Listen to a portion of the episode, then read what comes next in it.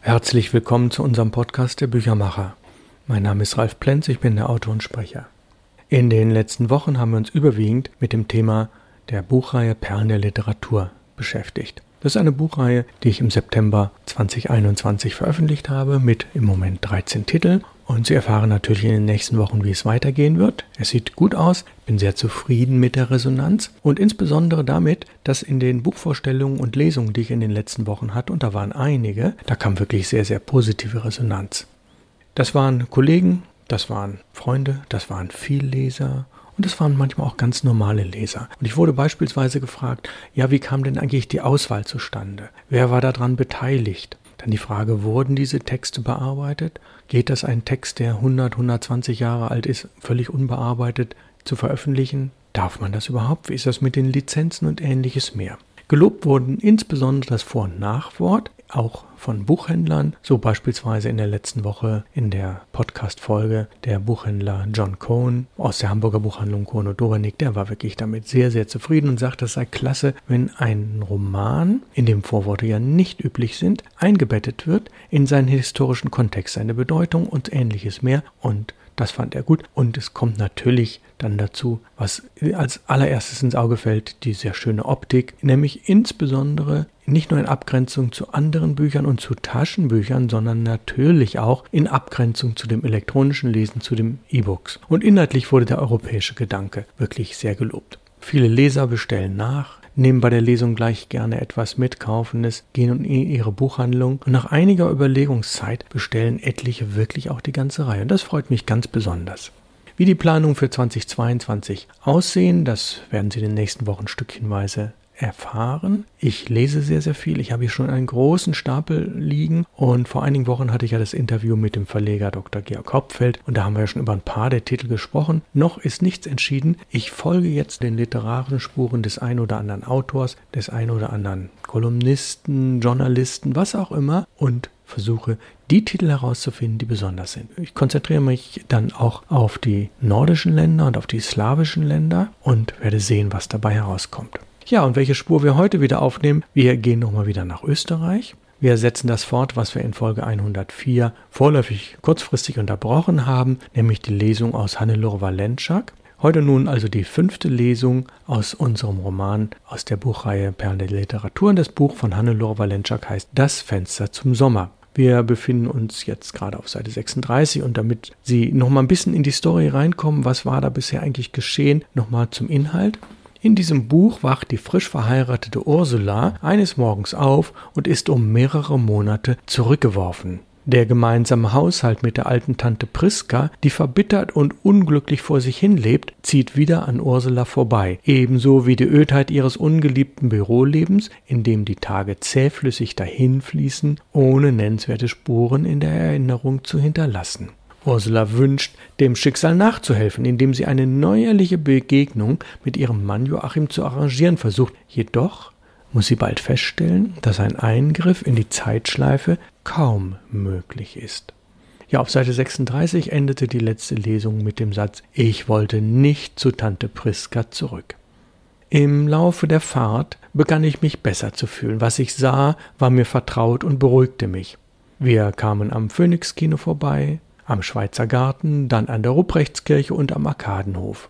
Hier war eindeutig meine und Joachims Welt. Die alte Welt hatte ausgedehnt. Ich wollte nichts mehr mit ihr zu schaffen haben. Ich war treulos geworden, oh ja. Ich hatte Erinnerungen gehabt und sie alle zum Abfall geleert. Ganze Eimer voll Erinnerungen. Das Vergessen ist manchmal ein grausames Fest und ich hatte gefeiert wie noch nie im Leben. Fort mit Tante Priska, mit ihrem Altfrauengeruch, mit ihrer Stimme und ihren Eigenheiten. Ich hatte mich davon frei gemacht und mich dabei herrlich gefühlt.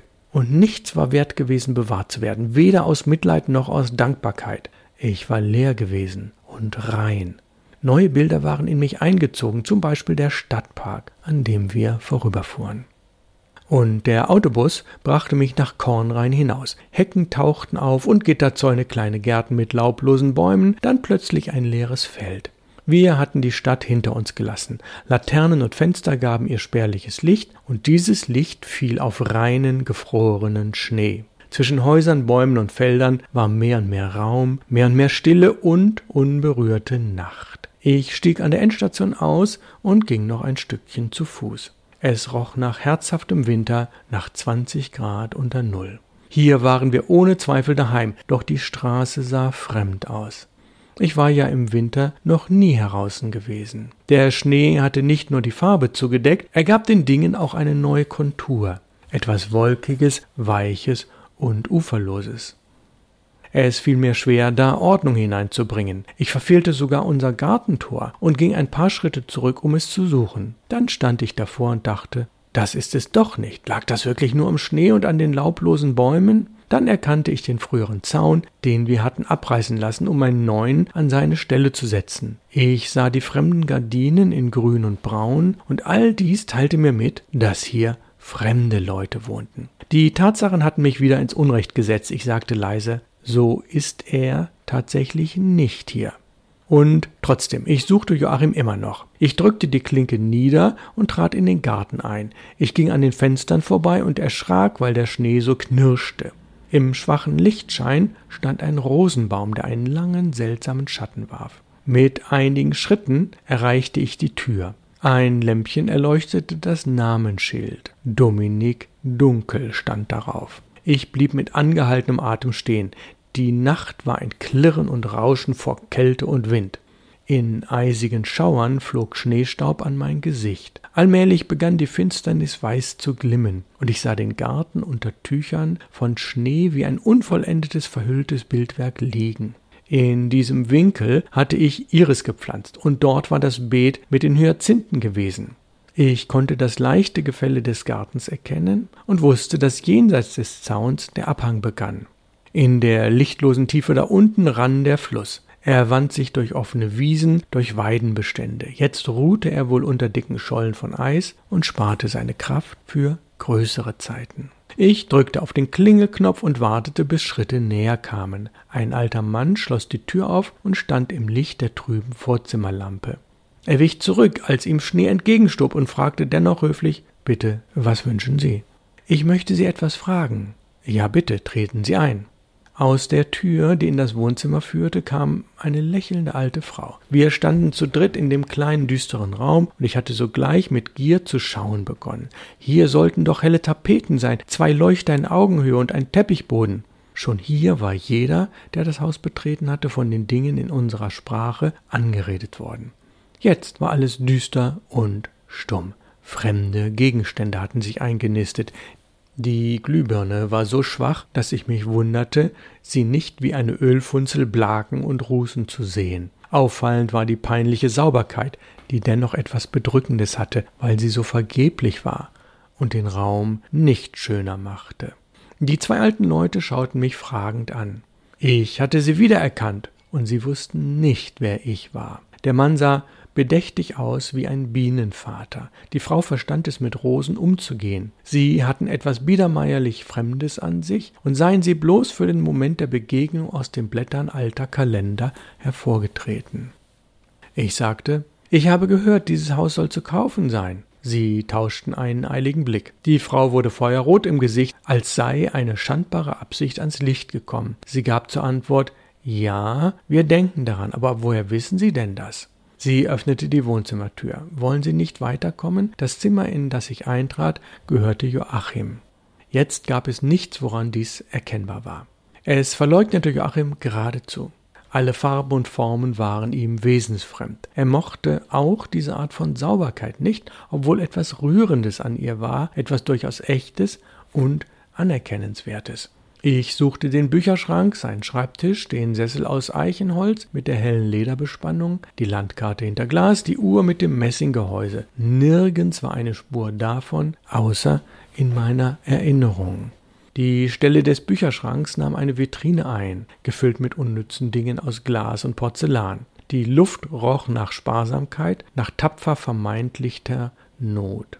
Und hier war in die Hängelampe eine schwache Birne eingeschraubt. Der Ofen strahlte nur spärliche Wärme aus. Das schwarze, vielfach gewundene Ofenrohr half nach besten Kräften mit, die Kälte zu bannen. An der Längswand war unsere Wohnzimmertür. Sie trug noch den Anstrich aus braunem Lack. Der alte Mann, der meinen Blick bemerkte, lud mich ein, in das Zimmer hineinzuschauen. Ich tat es und stellte mir unsere schöne Sitzecke vor. Und dann sah ich mich selbst dort sitzen mit frisch gewaschenem Haar. Ich trug stolz und vergnügt meinen neuen Hosenanzug. Meine Haut erinnerte sich. Er war seidig und warm. Lachend kam Joachim auf mich zu, dann ging alles in kalter Ernüchterung unter. Kein einziges unserer Dinge war mehr da. Die Sache ist noch nicht spruchreif, sagte der alte Mann. Wir wollten es erst im Mai in die Zeitung geben, aber jetzt, wo Sie schon hier sind, schauen Sie sich das Haus nur an. Wer hat Ihnen denn gesagt, dass wir eventuell verkaufen? Ich schwieg, und es war ihm recht. Er vergaß seine Frage wieder. Er führte mich in das andere Nebenzimmer, das unser Speisezimmer gewesen war. Bei Herrn und Frau Dunkel diente es als Salon, als eine Art Denkmal der Vergangenheit. Hier ruhte unter leinenen Schonbezügen das Höchste, das ihnen erreichbar gewesen war, gleich Zeichen, die man auf Bergesgipfeln aufpflanzt zum Beweis, dass man oben gewesen war. Ein schönes Zimmer, nicht wahr? Ich erwiderte ja. Ich wusste besser als er, wie schön es wirklich war und dass es von allen Zimmern im Haus die meiste Sonne bekam. Für ihn war das wahrscheinlich nicht so wichtig. Er hatte sich als Aufenthaltsraum das wärmste Zimmer des Hauses eingerichtet, ein kleines windgeschütztes, das nur ein Fenster hatte. So führte er mich durch unser Haus, machte Licht, wenn wir in ein Zimmer traten, und löschte es beim Verlassen wieder aus. Einmal nannte er den Preis für das Haus, um gleich darauf hastig zu betonen, es sei alles noch ganz ungewiss und könne sich noch völlig anders entwickeln. Als wir dann wieder in Joachims Zimmer saßen, füllte Frau Dunkel drei Gläser mit Beerenwein. Wir stießen an und sagten Auf Ihr Wohl. Das Klingen der Gläser war dünn wie Spieluhrmusik. Herr Dunkel nahm die Brille ab, die sich mit Dunst beschlagen hatten. Er schaute in seine offene Hand, als sei da ein Schicksal herauszulesen. Dann sagte er, seine Rente sei zu klein, sie könnten nicht leben davon und müssten sich Geld beschaffen. Und schließlich brauchten zwei alte Leute kein Haus. Ein Zimmer, das müsse genug sein für ihn und seine Frau. Sie wollten sich noch ein paar sorglose Jährchen gönnen. Aber mein Gott, wer weiß, was die Zukunft bringt. Und dann starrte er mich an und murmelte etwas. Seine Augen waren von einem durchdringenden Blau. Es schien mir, als käme ich ihm plötzlich bekannt vor, als suchte er einen Anhaltspunkt in seinem Gedächtnis, wo und wann er mir schon einmal begegnet war. Hatte er einen flüchtigen Blick in die Zukunft getan? Er wischte sich über die Augen und setzte die Brille auf. Ich fühlte, wie seine Gedanken im Finstern tappten. Schon glitten sie von mir ab und zogen sich zurück, und in der nächsten Sekunde war alles vorbei. Er setzte das Glas an den Mund und trank ein paar Schlucke Wein. Er hustete vor Verlegenheit, weil er mich so angestarrt hatte. Dann war auf einmal ein Keim von Stille da, der unaufhörlich zu wachsen anfing. Die Hängelampe füllte das Zimmer mit einem Tümpel von trübem Licht, auf dessen Grund wir stumm und betreten beieinander saßen. Geradezu hörbar war die Suche nach Worten, ein Tasten und Greifen nach etwas, das sich entzog. Der Eiswind warf sich gegen das Haus und blies einen Kälteschwall durch die Fensterritzen. Frau Dunkel machte die Ofentür auf und legte einige Brocken Kohle nach. Ich sagte, ich müsse jetzt nach Hause gehen. Die Worte hingen im Raum. Ich horchte ihnen nach. Ich hatte zum ersten Mal anerkannt, dass ich hier ja gar nicht zu Hause war, in diesem düsteren, erleuchteten Raum bei den armen Leuten, die Dunkel hießen. Sie begleiteten mich in das Schneegestöber hinaus. Im Lichtkreis der offenen Haustür gaben sie mir die Hand. Vielleicht kommen Sie später wieder, wenn Ihnen das Haus gefällt. Ah, es ist bei mir auch noch nicht spruchreif, sagte ich. Ich glaube aber, dass ich wiederkomme. Ich danke Ihnen vielmals. Gute Nacht. Sie machten die Türe zu. Es gab einen knirschenden Laut. Schon nahm mich die Nacht in Empfang und stäubte mich ein. Ich brauchte kein Licht, um meinen Weg zu finden. Mir genügte das Glimmen des Schnees in den Gartenbeeten, das Schattengerippe der Bäume im Hintergrund und die frische Fußspur in meiner Erinnerung. Im Vorbeigehen sah ich wieder den Rosenbaum, beglänzt von dem Licht, das durch die Vorhänge drang, und ich wusste, dass auch die Dunkelheit voll von Rosenbäumen war. Ich stieg in das Beet und zählte sie. Siebzehn mussten es sein, und es waren auch siebzehn Stück, alle mit Judehäubchen vor dem Erfrieren geschützt. Ich dachte wieder an den Tag, an dem wir hier eingezogen waren. Um meine Rosen werde ich weinen, hatte Frau Dunkel gesagt. Wir hatten Vermutungen angestellt, was diese Leute bewegt hatte, ihr hübsches Haus zu verkaufen.